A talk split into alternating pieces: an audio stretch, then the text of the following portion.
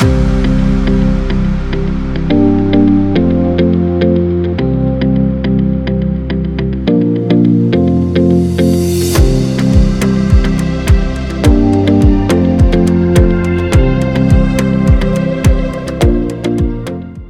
שומר סף מספר 92, ואני שמח לארח הפעם את שר המשפטים לשעבר, או שר לביטחון פנים לשעבר, היום חבר הכנסת מן המניין באופוזיציה, אמיר אוחנה. שלום אמיר.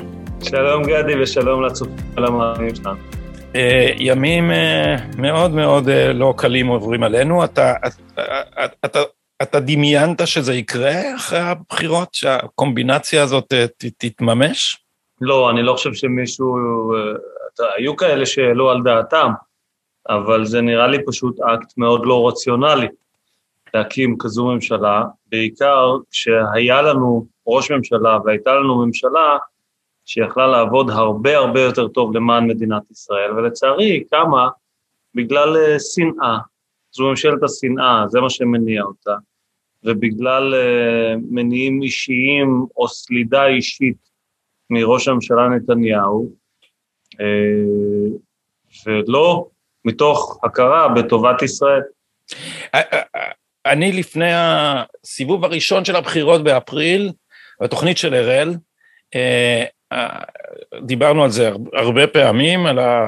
מרגע שעלה חוסן לישראל, זה בהתחלה נקרא המפלגה של גנץ, אני ולא הייתי היחיד, אמרתי, הבחירות האלה הן בין הליכוד לפרקליטות.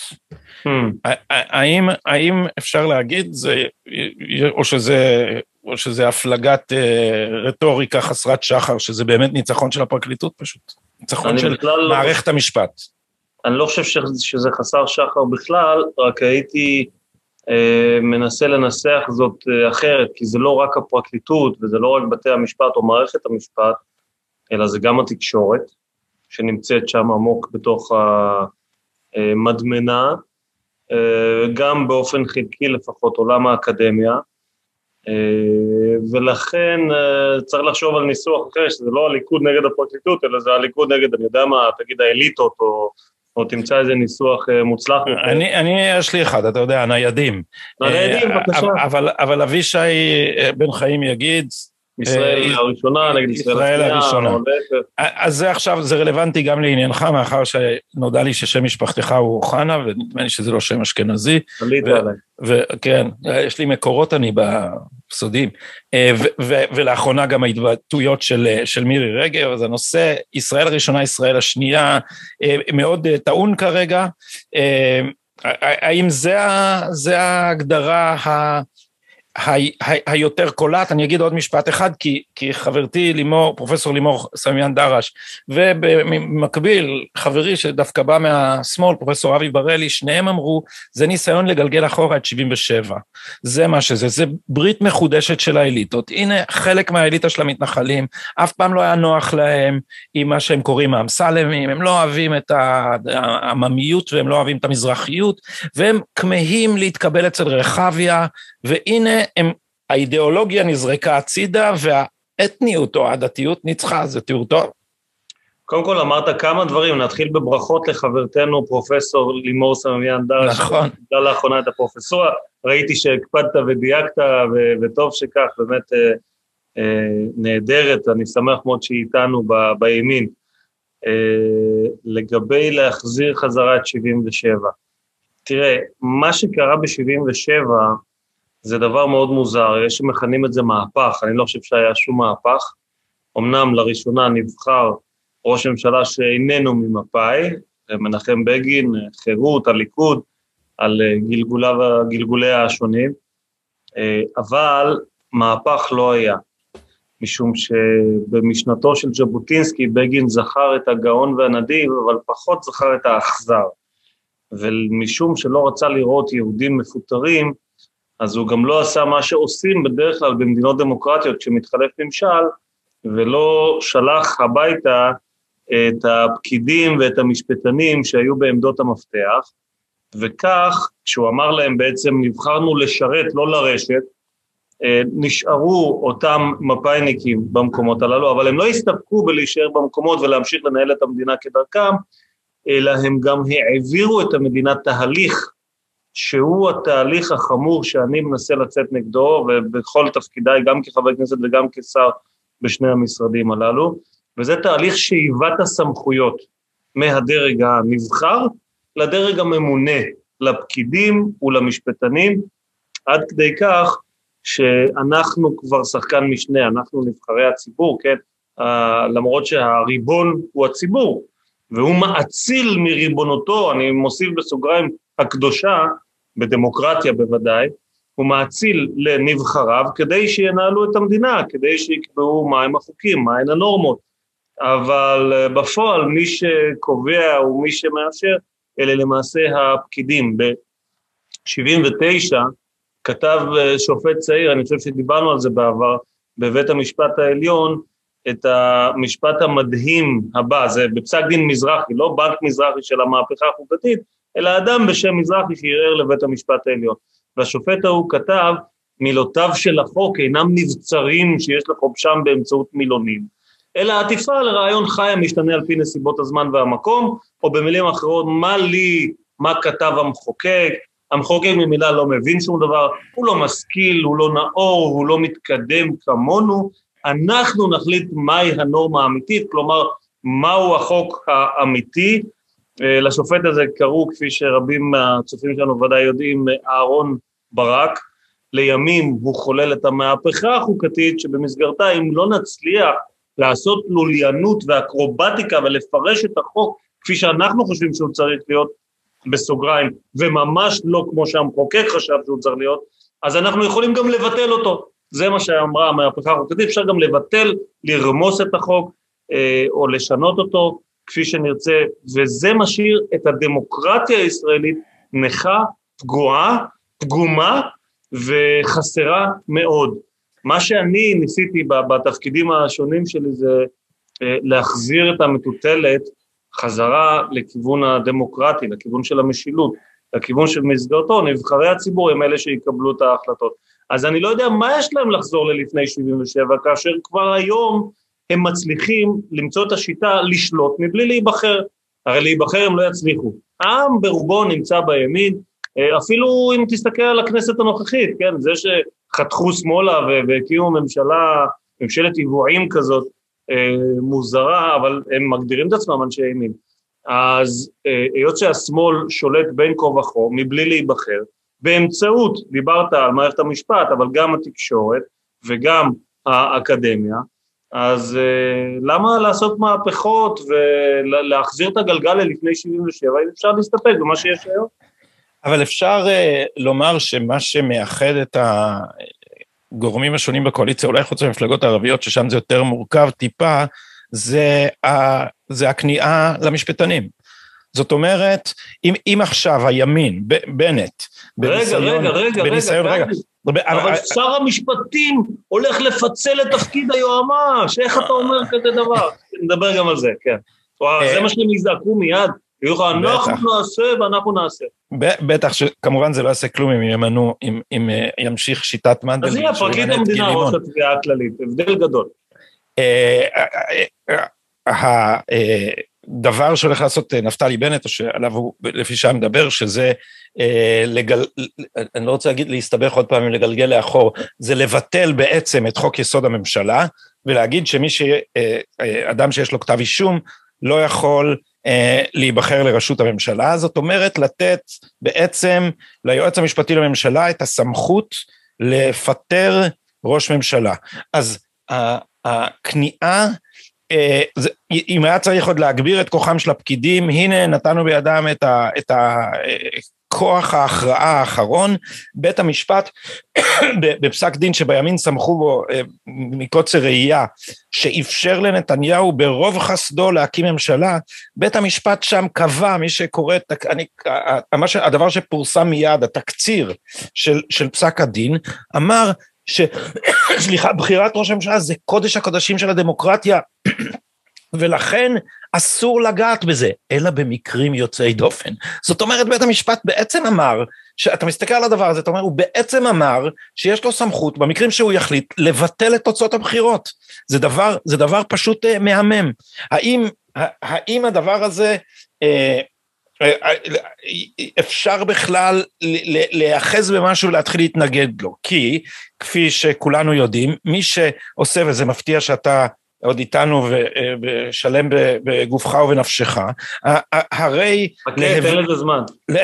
להווה ידוע, לא, ראיתי כבר שבדה מרקר רומזים שאולי יש איזה משהו שאפשר לחקור אותך עליו, כן. הרי אנחנו יודעים מה קורה לכל מי שמעז אה, לקרוא תיגר על הכוח המוחלט של מערכת המשפט, נהיה לו מיד אה, חוסר מזל בתחום הפלילים.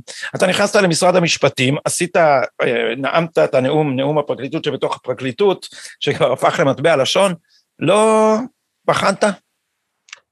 תראה, אמרת הרבה דברים ואני רוצה להתייחס לפחות לחלקם. דיברת על ההתרפסות, או אני לא זוכר איך כינית זאת, ההתבטלות זה אכן בדיוק התיאור המדויק של מה שאנחנו רואים כלפי מערכת המשפט. אה, זו ממשלה שלגמרי נתונה לחסדיהם, חסדיהם של היועץ המשפטי לממשלה, הפרקליטות, שהם אלה שהמליכו אותם, אתה יודע, היה מפכ"ל למשטרה פעם, קראו לו רוני אלשיך, לא כל כך מזמן, והוא אמר באחד מהנאומים שלו את הדבר המדהים הבא, שים לב למה שאני הולך לצטט, זה ציטוט מדויק, זה נשמע דמיוני אבל זה מדויק. הוא אמר יח"א, יח"א זה היחידה הארצית לחקירות הונאה, בלהב 433. יח"א מפילה ממשלות ומקימה ממשלות. עכשיו מילא מפילה ממשלות אפשר עוד להבין, אבל מקימה ממשלות? איזה מין מדינה אנחנו? איזה דמוקרטיה חולה ופגומה וחסרה, כמו שאמרתי אה, קודם, אנחנו. אז בניגוד להצהרותיהם של חלק מראשי הקואליציה, כולל ראש הממשלה החליפי, שכתב מאמר על חקירוקרטיה, אתה אומר, הדמוקרטיה הישראלית היא חקירוקרטיה, באמצעות החקירות מפילים ראשי, אתה זוכר זה היה פעם? זה, זה היה... הוא כתב את זה בהקשר של אולמרט, אם אני לא טועה. אה, כן, כי אז אולמרט היה חבורת ידיעות אחרונות. אולמרט חבר, זה חבר כן. משפחה כמובן. האסיר המורשע והעבריין, האסיר המשוחרר והעבריין המורשע. אה, בכל אופן, אבל אה, בניגוד לכל הצהרותיהם הנ"ל, אה, הם רוצים, וזה מתוך פחדנות גרידא, גדעון סער ונפתלי בנט הרי מבינים שאו שימחקו בבחירות הבאות, או שיחלשו בבחירות הבאות, אבל בוודאי לא יוכלו להתמודד מול בנימין נתניהו. אז מה נעשה? בואו נחוקק חוק שבנימין נתניהו לא יוכל להיבחר לראשות הממשלה.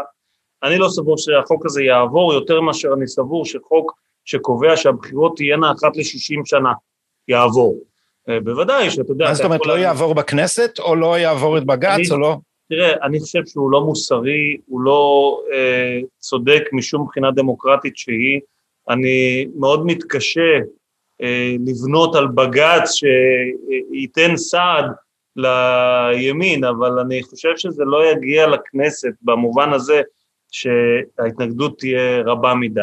רבה מדי, ואני כבר שומע את זה גם מתוך הקואליציה, זה לא רק מתוך האופוזיציה. אני חושב שאין אה, יכולת להעביר חוק כל כך דרקוני, אבל בוא נגיד כך, חשבתי שגם אין יכולת להקים ממשלה כל כך מוזרה, וזה קרה. אז אני יכול להתבדות, אני לא קובע קביעה חד משמעית, היה, היה לא יהיה. אה, זה פשוט אבסורד בעיניי, זה מה שאני אומר לך. אז לחזור לשאלתי על, על, על אותו ערב דרמטי של נאום הפרקליטות שבתוך הפרקליטות, לא כן, אמרת לעצמך, לא אמרת לעצמך, הנה, הנה עכשיו זומן תכף לחקירה באיזה המצאה?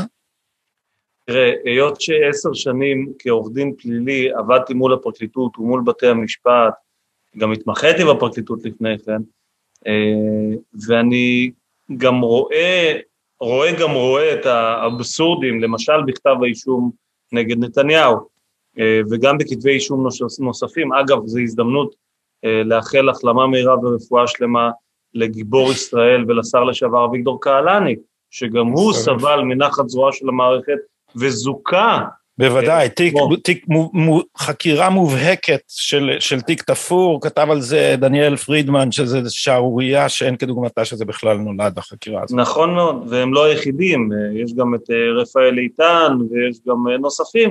ש... יעקב נאמן. יעקב נאמן המנוח, כמובן. יש גם נוספים שחוו את נחת זרועה של המערכת, על לא עוול בכפם.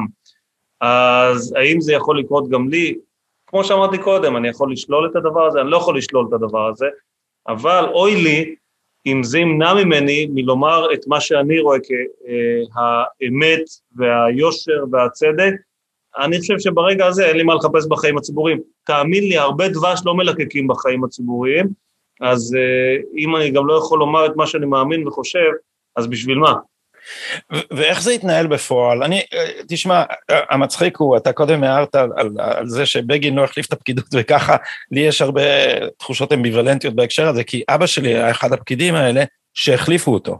זאת אומרת, שמחה ארליך העיף אותו, היה יושב ראש הרשות לניירות ערך ונשאר משרת ציבור, מפא"י במובן הטוב של המילה, הוא נשאר משרת ציבור, אה, במשרה מאוד שולית, כי הוא אמר, הוא יכל, אתה יודע, בן אדם שגומר את אה, בתור יושב ראש הרשות לניירות ערך יכול לעבור לביזנס ולעשות הון, הוא אמר, אני לא באתי פה להתעשר, אני באתי לשרת את הציבור, והיה מנכ"ל של מוסד ביאליק, שזו הוצאת ספרים ציבורית, ועשה דברים גדולים כמו אה, האנציקלופדיה המקראית.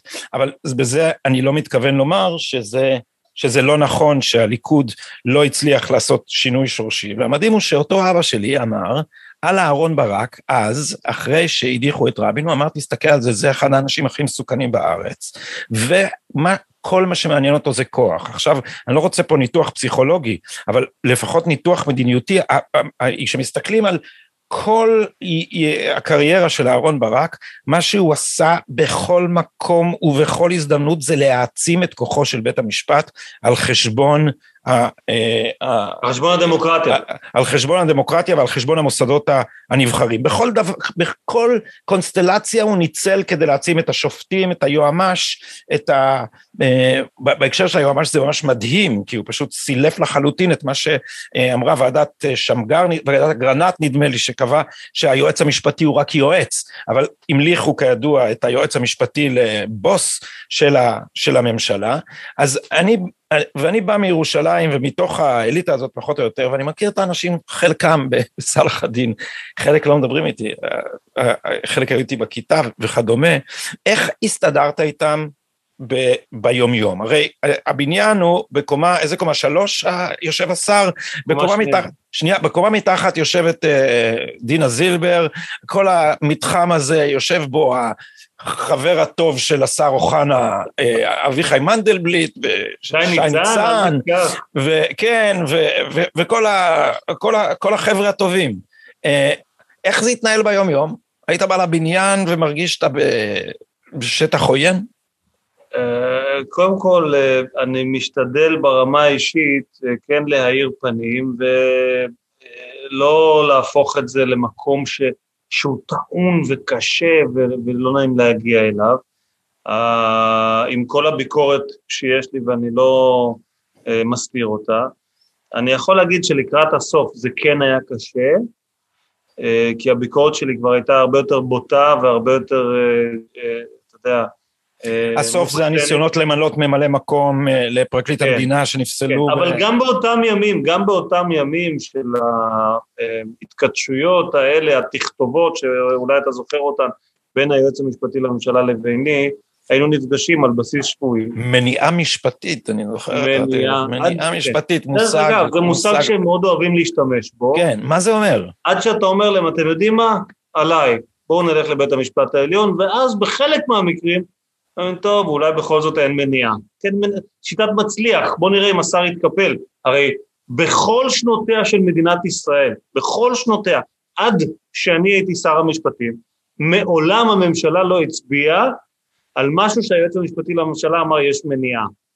ובכך היא הפכה את היועץ לפוסק, פוסק עליון.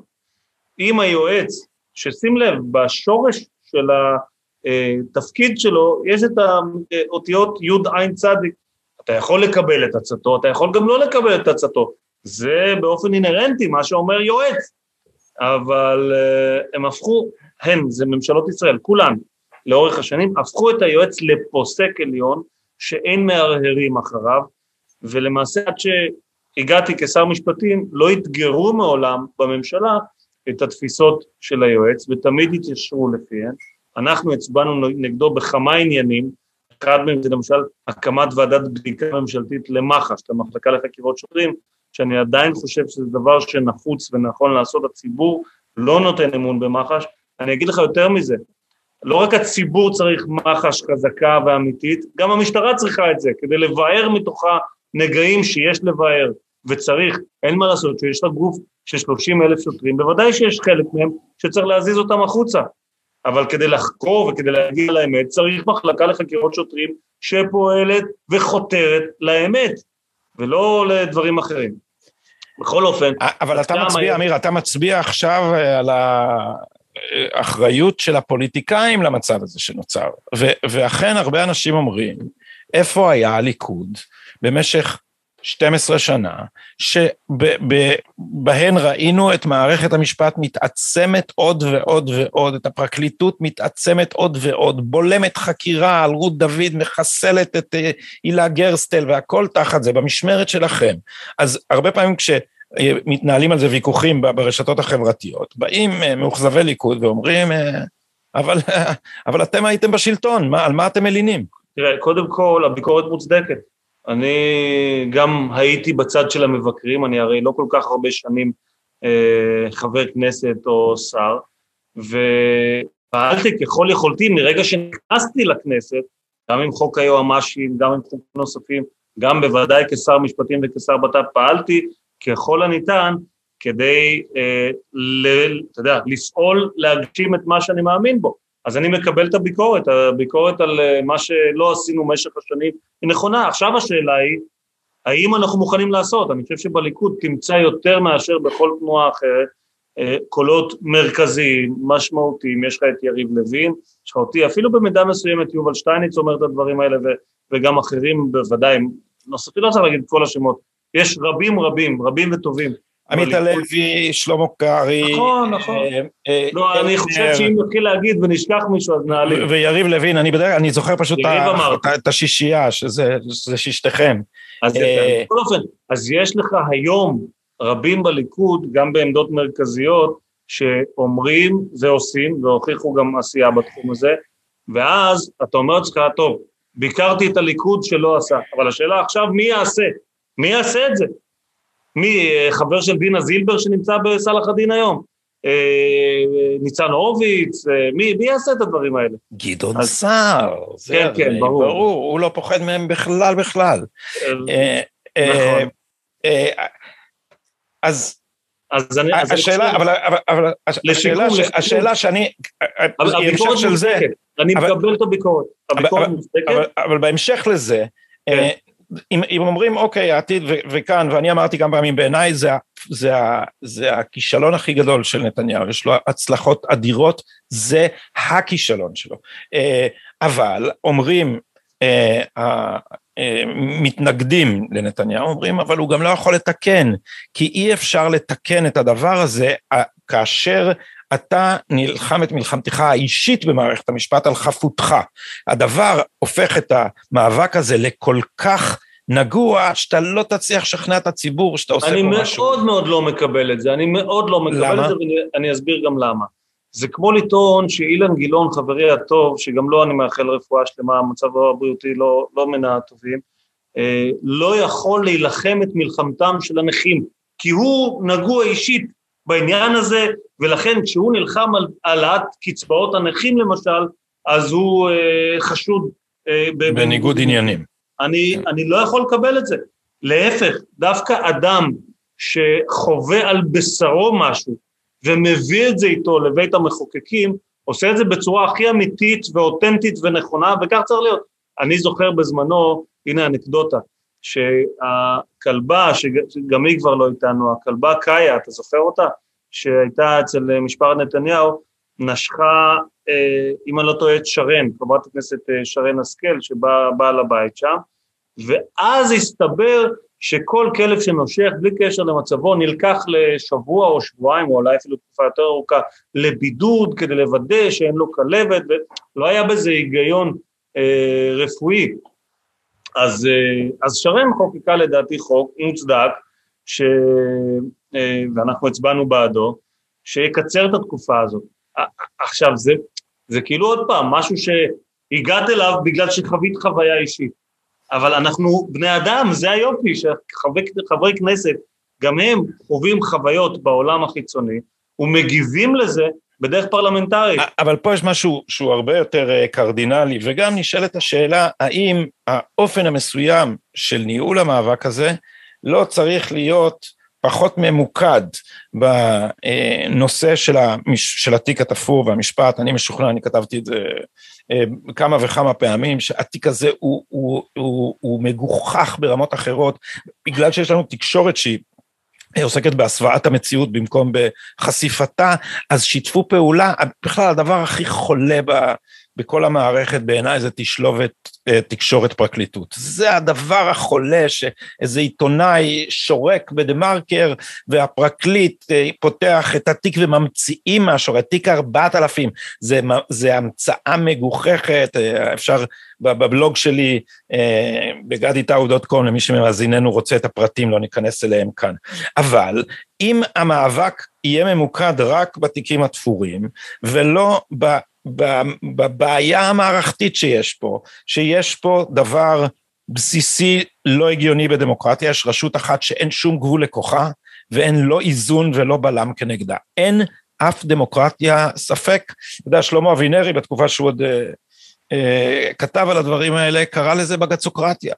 מה, ש, מה שלפיד קרא חקירוקרטיה, בג"צוקרטיה זה, זה אספקט אחר של אותו עניין. אז האם אפשר לנהל את המאבק הזה ככה, שיהיה ברור ציבורית ואישית, שהוא עכשיו מכוון לא להצלת אורו של נתניהו מהתיק התפור, אלא לרפורמה דמוקרטית בשיטה הישראלית. אבל איך? גדי, אני לחלוטין לא מקבל שהמאבקים שאנחנו מנהלים, ואני מיד גם אדגים לך, נוגעים לחקירות נתניהו.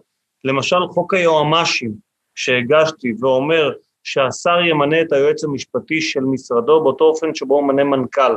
כלומר, זאת תהיה משרת אמון, שיש בזה הרבה מאוד, הרבה מאוד שינוי כדי לסייע לשר להגשים את, ה, אה, את המדיניות שלשמה הוא נבחר. לא קשור בכלל למשפט נתניהו, אין לזה שום קשר. פסקת ההתגברות, ה-Holy Grail, הגביע הקדוש של הימין המשפטי, כן? שזה בעיניי הדבר הראשון שצריך לעשות, לו נקים ממשלת 61 או יותר, זה הדבר הראשון, אין לו שום קשר למשפטי נתניהו. כלומר, רבים מהדברים, שינוי שיטת בחירת השופטים, רבים מהדברים שאנחנו מציעים ומדברים עליהם, אני חושב למעלה מ-90 אחוז, אין להם אפילו קשר קלוש למשפטו של נתניהו. אז ההאשמה הזו, כאילו המאבק הזה במערכת המשפט, נולד בתיקי נתניהו, וימות אחרי תיקי נתניהו, אין לו שחר. אני את הדברים הללו אומר כבר 15 שנה, עוד לפני שהייתי דמות ציבורית, אבל כן אפשר לבדוק את זה, כי הייתי דמות פייסבוקית לפחות, זאת אומרת, מי שבאמת ילך ויבלוש וינבור אחורה, עוד לפני שהייתי חבר כנסת, ימצא שאמרתי את הדברים, עוד לא חלמו על חקירות נתניהו אז כמובן. אה, ובוודאי שגם לו יסתיים משפטו של נתניהו בעזרת השם בזיכוי, זה לא אומר שאנחנו נחדל מהמאבק הדמוקרטי החשוב הזה, הכי חשוב בעיניי.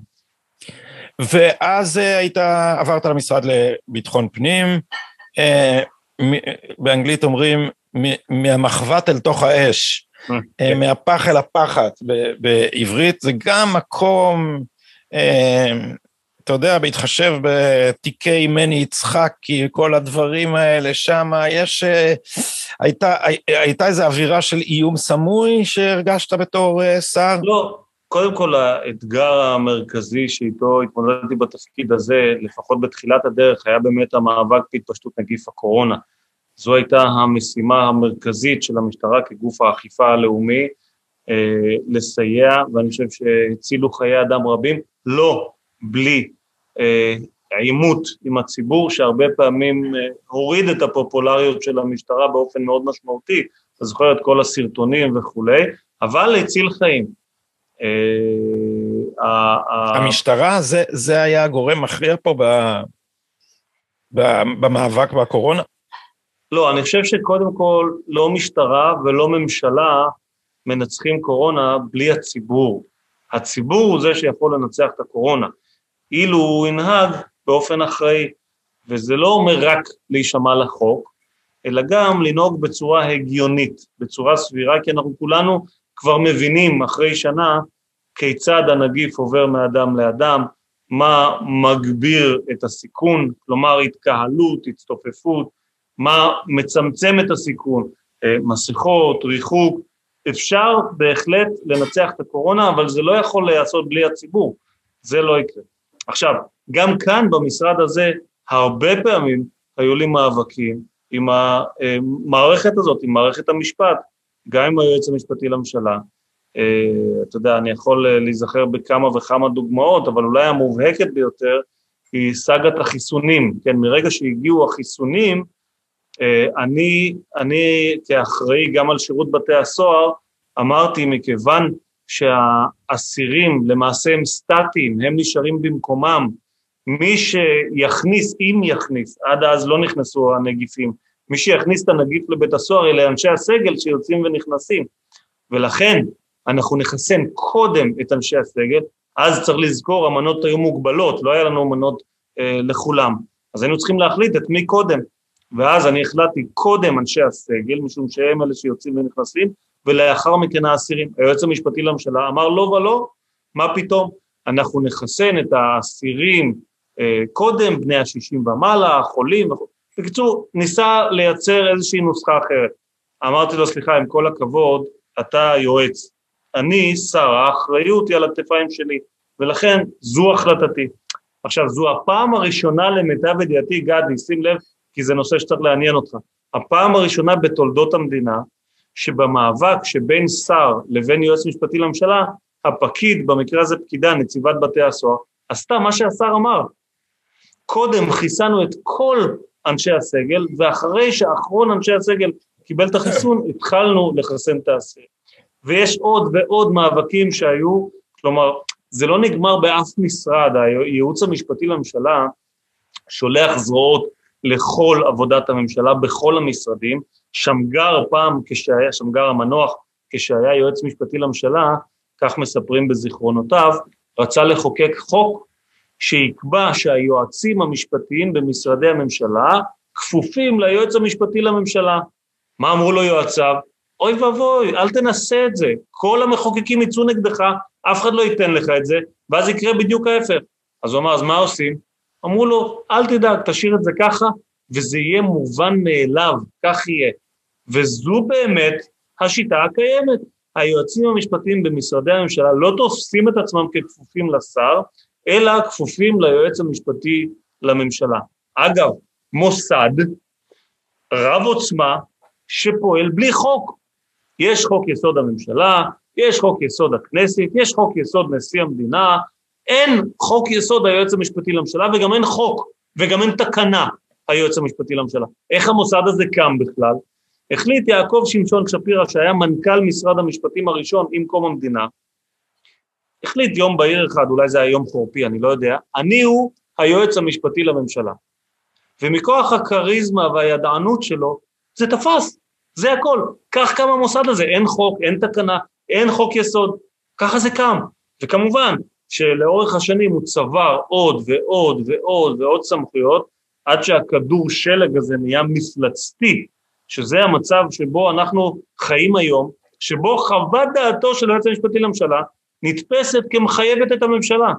וכשאני ביקשתי לערער על הדבר הזה, אמר היועץ המשפטי לממשלה, אני חושב שזה היה ב, אה, לקראת הבחירות האחרונות, או אולי לפני האחרונות, הוא אמר באיזו הזדמנות, אם הממשלה לא תקיים את חוות הדעת של היועץ המשפטי לממשלה, אזי ישראל לא תהיה עוד מדינת חוק. שים לב באיזה חוצפה. ואז אני שאלתי אותו מעל הבמה בבר אילן, אמרתי לו, איזה חוק? לפי איזה חוק? מאיזה חוק אתה שואב את השטות הזאת, את ההבל הזה? כמובן שאין חוק, אלא מה שיש זה חוות דעת של היועץ המשפטי לממשלה, שמגובות על ידי בג"ץ, כי הרי בבג"ץ יושבים היועצים המשפטיים הקודמים לממשלה, שזו מערכת שמזינה האחת את השנייה, ונקרא לה בגדול מערכת המשפט, הם רוצים, כמו שאמרת, את כל הכוח בידי המשפטנים, לא בידי הציבור.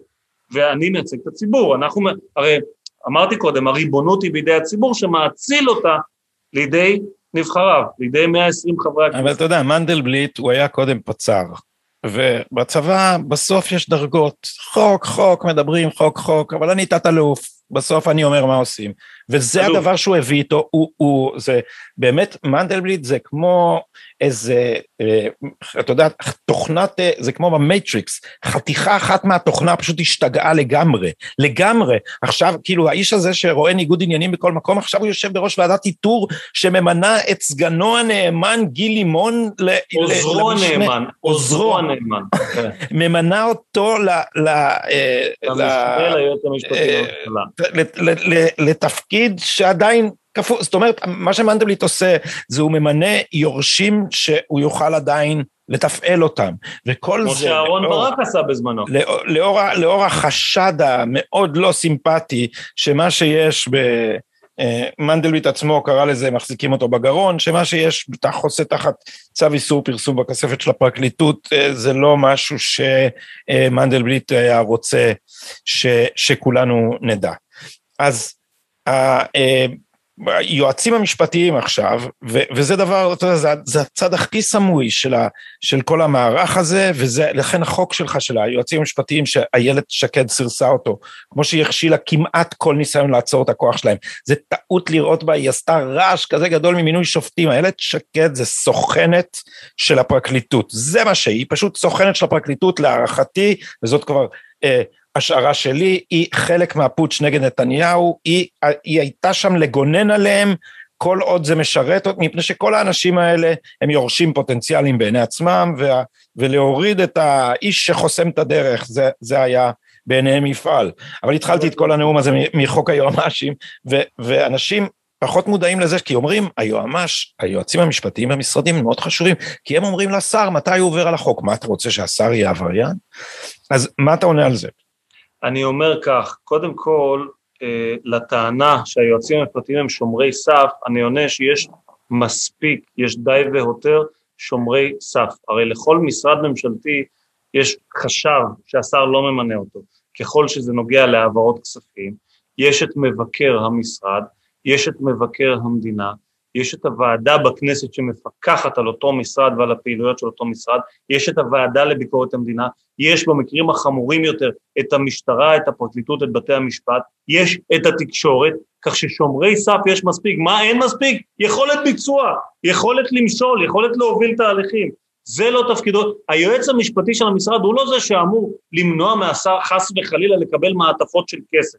זה, יש גורמים אחרים שאמורים לעשות זה לא תפקידו. תפקידו הוא לסייע לשר להגשים בדרכים משפטיות, בדרכים חוקיות, את המדיניות שלשמה הוא נבחר. אבל הם אומרים, תפקידו להגיד לשר, מה שאתה הולך לעשות עכשיו הוא לא חוקי. אלא מה? שהחוק הוא לא מדע מדויק, כידוע לך. יש מעט מאוד מקרים, ובמקרים הללו אני רוצה, קודם כל בואו בוא נצא מנקודת הנחה ששר, איש ציבור, רוצה להיבחר שוב, הוא רוצה להצליח בתפקידו, הוא רוצה לממש את מה שהוא הבטיח לציבור, כדי שהציבור ייתן בו אמון, והוא יוכל להיבחר שוב. אה, זו הנחת היסוד שלי. עכשיו, אם אני טועה, אגב, כמו שאמרתי קודם, אז יש במקרים האלה אה, שומרי סף מספיק. אבל היועץ המשפטי בא ואומר, תראה, זה לא שזה לא חוקי, זה לא, לא הצעת עכשיו לזרוק את כל ה... לא יודע מה, לים, בסדר? אבל אה, זה לא בגיץ. כלומר, זה לא הולם את ערכיה של ישראל כמדינה יהודית ודמוקרטית. כלומר, כשאתה מכניס לתוך השאלה מה חוקי ומה לא, מה בגיץ ומה לא בגיץ, את העולם הערכי שלך, וזה בלתי נמנע, כתב על זה פרופסור מאוטנר, על עליית הערכים וירידת הפורמליזם במשפט הישראלי, מאמר מצוין. אה, כשאתה עושה את זה, הוא לא היה אוהב איך שאתה מפרש את זה. אז אני רוצה לדעת מי הוא האיש, אני רוצה לדעת מי הוא האיש שמפרש ושנותן אור ירוק או אור אדום לפי העניין, ואני רוצה שהשר יוכל לבחור את האיש הזה, כדי שלא יהיה מישהו בתפיסת עולם שונה לחלוטין, והשר ימצא את עצמו מטורפד, מסוכל, כל מה שהוא מנסה להוביל בולמים אותו, כי אומר לו היועץ המשפטי של המשרד, זה לא הולם את ערכיה של מדינת ישראל, הרי זה כל כך אמורפי, החוק הוא לא מדע מדויק, הוא רחוק מזה, החוק מביא איתו בהכרח את עולמו הפנימי, את עולמו הערכי, את השקפת עולמו של המפרש, וכך אתה יוצא עם שלטון המשפטנים. אני אומר כן לשלטון החוק, ועוד איך כן לשלטון החוק, אבל לא לשלטון המשפטנים. אז היועץ לשיטתך צריך להיות משרת אמון שהשר ממנה אותו ויכול גם לפטר אותו. דרך אגב, זה ככה בארצות הברית, עד וכולל פרקליט המדינה. זאת אומרת, הנשיא יכול להחליף את פרקליט המדינה אם הוא לא מוצא חן בעיניו. התשובה היא חד משמעית, זה לא רק שיטה שאנחנו מביאים אותה מארצות הברית וממדינות דמוקרטיות נוספות, זו שיטה שקיימת בישראל כשזה נוגע למנכ"ל. מנכ"ל, שזו המשרה הכי חשובה במשרד, לכאורה, כן? השר מביא והוא יכול לפטר אותו, זה משרת אמון. אותו דבר צריך להיות היועץ המשפטי של המשרד. זה אדם שצריך לסייע לשר להגשים את המדינה שלו בדרכים משפטיות. וכשצריך לבלום דברים, יש מספיק גורמים אחרים, מספיק. מניתי אותם, לא צריך לחזור עליהם. התחלנו ונטשנו את נושא הפוליטיקה של הזהות בליכוד. היה רעיון של מירי רגב, היה סביבו רעש גדול, ובעצם אה, אה, מירי רגב לקחה את הפוליטיקה של הזהות ואימצה אותה באופן שהייתי אומר שהוא אפילו יותר דרמטי משל, משל אבישי בן חיים.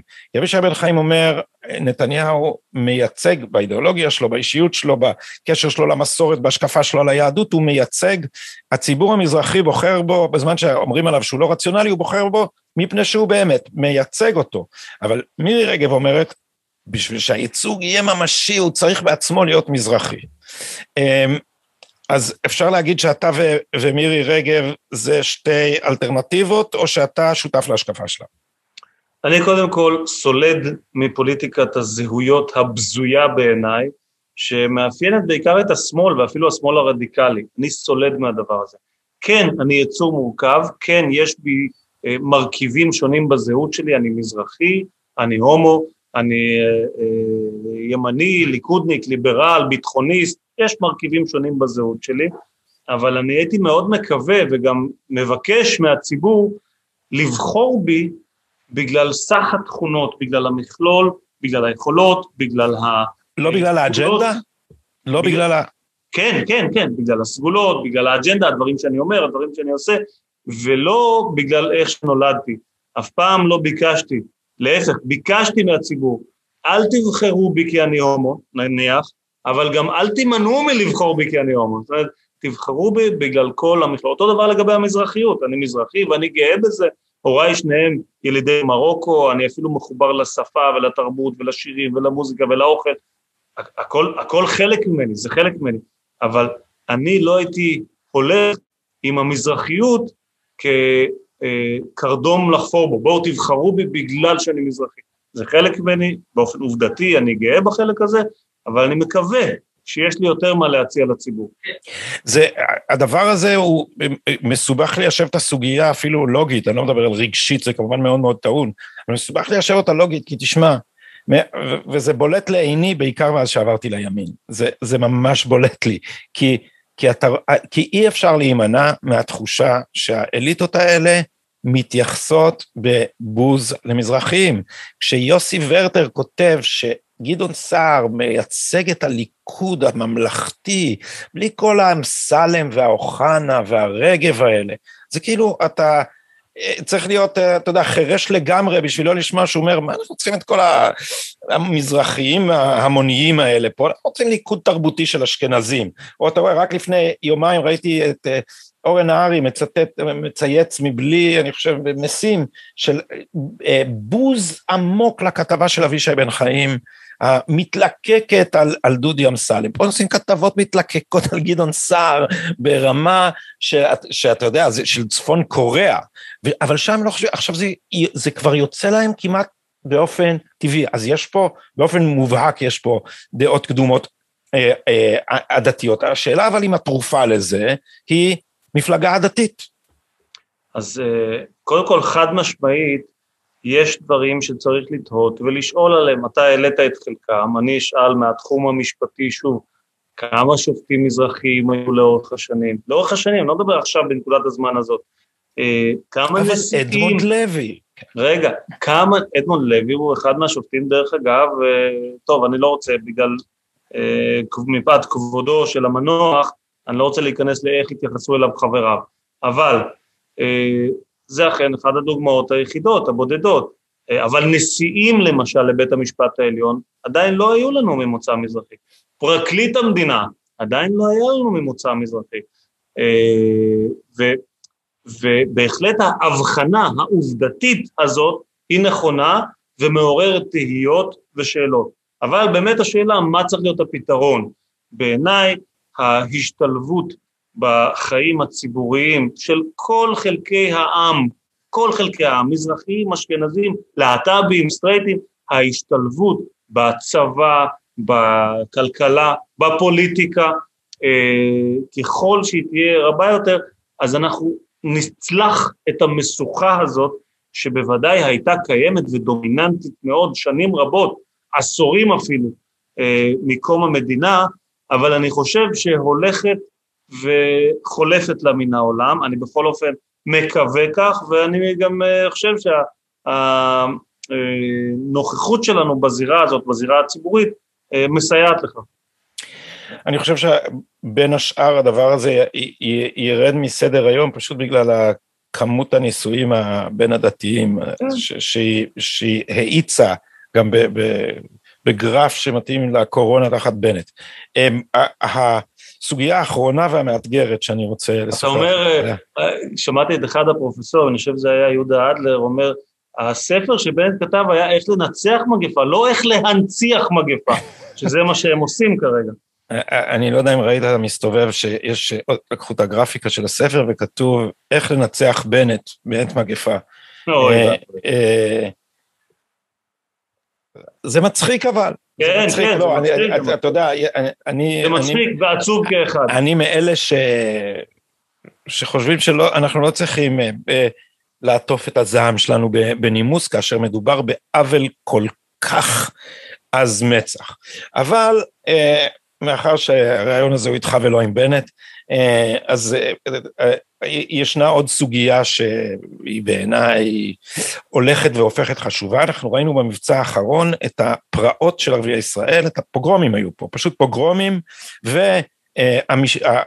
והמפכ"ל החדש והמרהיב אמר אלימות משני הצדדים, והתקשורת כיסתה את זה באלימות משני הצדדים, אבל הבעיה לא התחילה, לא התחילה עכשיו. בעיית המשילות בישראל היא כרונית, והיא הולכת ומחמירה, והיא לא התחילה במשמרת של, ה, של הממשלה החדשה. אה, כשאתה מסתכל לאחור, איפה איבדנו את זה? איפה איבדנו את השליטה? קודם כל, ביחס למשטרה, אני רוצה להגיד שלמרות שיש שוטרים רבים ומפקדים רבים, אה, מלאי אה, כוונות טובות ורצון טוב, אני חושב שככלל המשטרה מתאפיינת בחסר, בחתירה למגע, בהתקפיות, באומץ לב, אנחנו צריכים לראות זאת יותר, וזה נובע, דיברנו על מערכת המשפט, אז זה נובע בדיוק משורה של פסקי דין, של החלטות של הייעוץ המשפטי לממשלה, של מח"ש, של ועדת אור, זה בעצם, כל הפעולות הללו סירסו את המשטרה, כך שכן, אני כן אגיד שצריך גם עוד כוח אדם. משטרת ישראל זקוקה לעוד כוח אדם, אבל אולי חשוב מזה, לעשות עם מה שיש את המיטב יותר. בשנה שאני הייתי שר בט"פ, עשיתי ככל יכולתי לתת גיבוי לשוטרים שכן פעלו בנחישות, והיו רבים כאלה, ובאומץ לב. כמעט כל מקרה שבו שוטר ירה, שלף נשק, כן, הנשק הוא לא קישוט, הוא נועד כדי שיירו בו במקרים המתאימים, כמעט כל מקרה כזה אני הגעתי לזירה, שמעתי את הסיפור, לחסתי את ידו של השוטר או השוטרת, היו גם שוטרות, גיביתי אותם במקרים האחרים, שוחחתי איתם בטלפון ובחלק מהמקרים אפילו הזמנתי אותם אליי ללשכת שר הבט"פ לקבל תעודת הערכה. כך נהגתי בשנה הזאת, לתת להם גיבוי, לתת להם את הכוח להילחם בעצם לא רק בטרור ובפשיעה, אלא גם במערכות שרודפות אותם, המערכות שמדכאות אותם, לתת להם את הגב הזה. אני אזכיר לך מקרה אחד, שוטר מימ"ר ירושלים, שבשיא תקופת הפרעות שאתה מדבר עליה, זומן לחקירת מח"ש על זה שלפני שש שנים הוא ירה במחבל. המחבל פאדי עלואן שמו, דקר נער בן 15, אני זוכר את החולצה הלבנה שלו מוכתמת מדם, שוטר שהגיע לזירה ירה במחבל כשהמחבל מסכן חיים, זה ברור, כן? וטוב שירה בו, אז היועץ המשפטי לממשלה אחרי שש שנים מזמין אותו לחקירה, אני באותו ערב יצרתי קשר עם השוטר יחד עם מפקד המחוז שלו, אמרתי את הדבר הבא, א', אתה יוצא לקורס קצינים, משום שהוא היה אמור לצאת לקורס קצינים ונורא פחד שחקירת המח"ש תמנע ממנו, א', אתה יוצא לקורס קצינים, ב', אני מעריך שלא יוגש נגדך כתב אישום, בסוגריים בסופו של דבר צדקתי, אבל אם אני טועה ויוגש כתב אישום, אני, השר לבט"פ, מגיע איתך לבית המשפט יד ביד, אני איתך בכל הדיונים. אתה פעלת בדיוק כמו שצריך, כפי שמצופה ממשטרת ישראל, ויותר מזה, אני מזמין אותך אליי לקבל תעודת הערכה ותעודת כבוד. וכך נהגתי וכך עשיתי. אה, לצערי, אה, גם אם התחילה שינוי מגמה במובן הזה, זה נקטע די מהר, וכבר בשבוע הראשון שלו, עומר בר-לב, אה, באירוע בדיר אל-אסד, שגם בו שוטרים ירו, ולהערכתי בצדק ירו, מיד מבקש תוך 24 שעות לקבל תחקיר, אוי ואבוי, למה השוטרים ירו בנשק?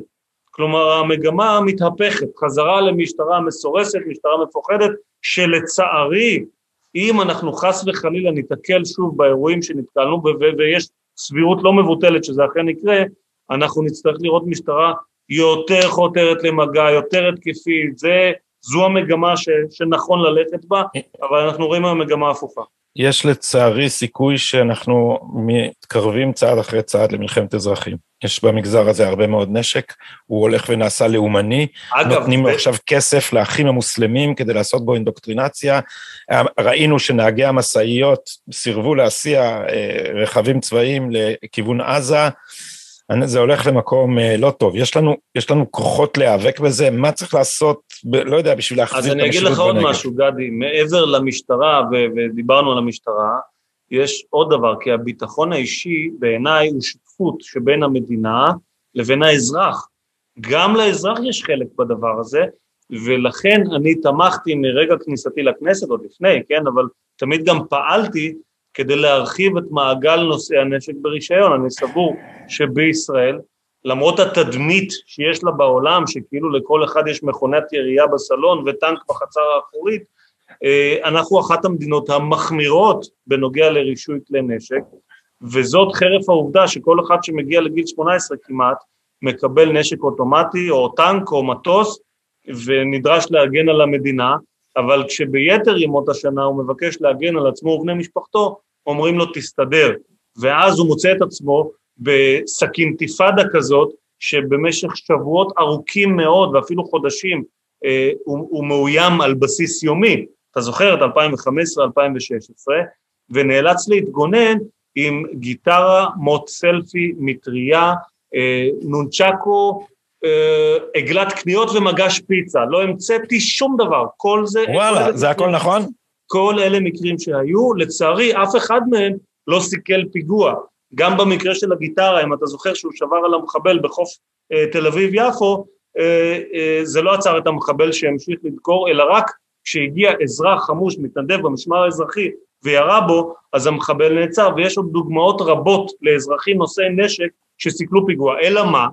שהמדינה, נכון להיום, וגם זו מגמה שהתחילה להשתנות בזמני כשר הבט"פ, אני מקווה מאוד שלא נחזור אחורה, המדינה מתייחסת לאזרחים הללו כאל איום ולא כאל הזדמנות, ולכן בכל פעם שאזרח משתמש בנשק, אפילו אם בצדק, היא לוקחת לו את הנשק, חוקרת אותו תחת אזהרה, בחלק מהמקרים עוצרת. והוא יכול להיכנס לכלא, הוא יכול להיכנס לכלא, זה, בלוד, זה מפחיד. אפילו בלוד ראית אזרחים שהתגוננו מפני מיידי אבנים ובקבוקי תבערה, שזה בהחלט סכנת חיים, וירו בפורעים, עצרו אותם. עכשיו, אני כשר לבט"פ, אה, מיד התבטאתי בעניין הזה. נכון שאני לא יכול להורות, לשחרר או לעצור, אבל מיד יצאתי ואמרתי, האזרחים הללו זקוקים להגנה משפטית, לא להתקפה משפטית. הם צריכים שיגנו עליהם, אנחנו צריכים לשחרר אותם ולחזק אותם. אריה שיב, כנ"ל, זה אזרח שהוא קורבן, הוא קורבן לפשיעה חוזרת ונשנית, וכשהוא בא והתעמת עם העבריינים שפושעים נגדו, במקום להגן עליו ולהגיד לו, תשמע, אתה עשית את מה שאנחנו לא הצלחנו לעשות, וזה לעצור את הפשיעה הזאת, אז אנחנו רודפים אותו ומאשימים אותו ועוצרים אותו, והיום מתמודד עם כתב אישום. אנחנו צריכים בדיוק את המגמה ההפוכה, לכן הקמתי בימים האלה את השדולה לחיזוק ההגנה העצמית בישראל, רבים מחברי הכנסת... זה, זה ממש לאחרונה. ממש לאחרונה. תשמע, זה המשך של השדולה שהקמתי בזמנו כחבר כנסת, להרחיב את המעגל של נושאי הנשק, אבל זו שדולה שתעסוק בנושאים רחבים יותר. ואני מזמין אתכם כמובן לעקוב אחר אה, דיוני השדולה, אני אזמין אותך, אני אזמין אתכם, ואני מקווה שיהיה מעניין ופורה, כדי שנוכל גם להפיק מזה באמת יותר הגנה עצמית לאזרחי ישראל. אז אמיר, שאלה אחרונה. כן.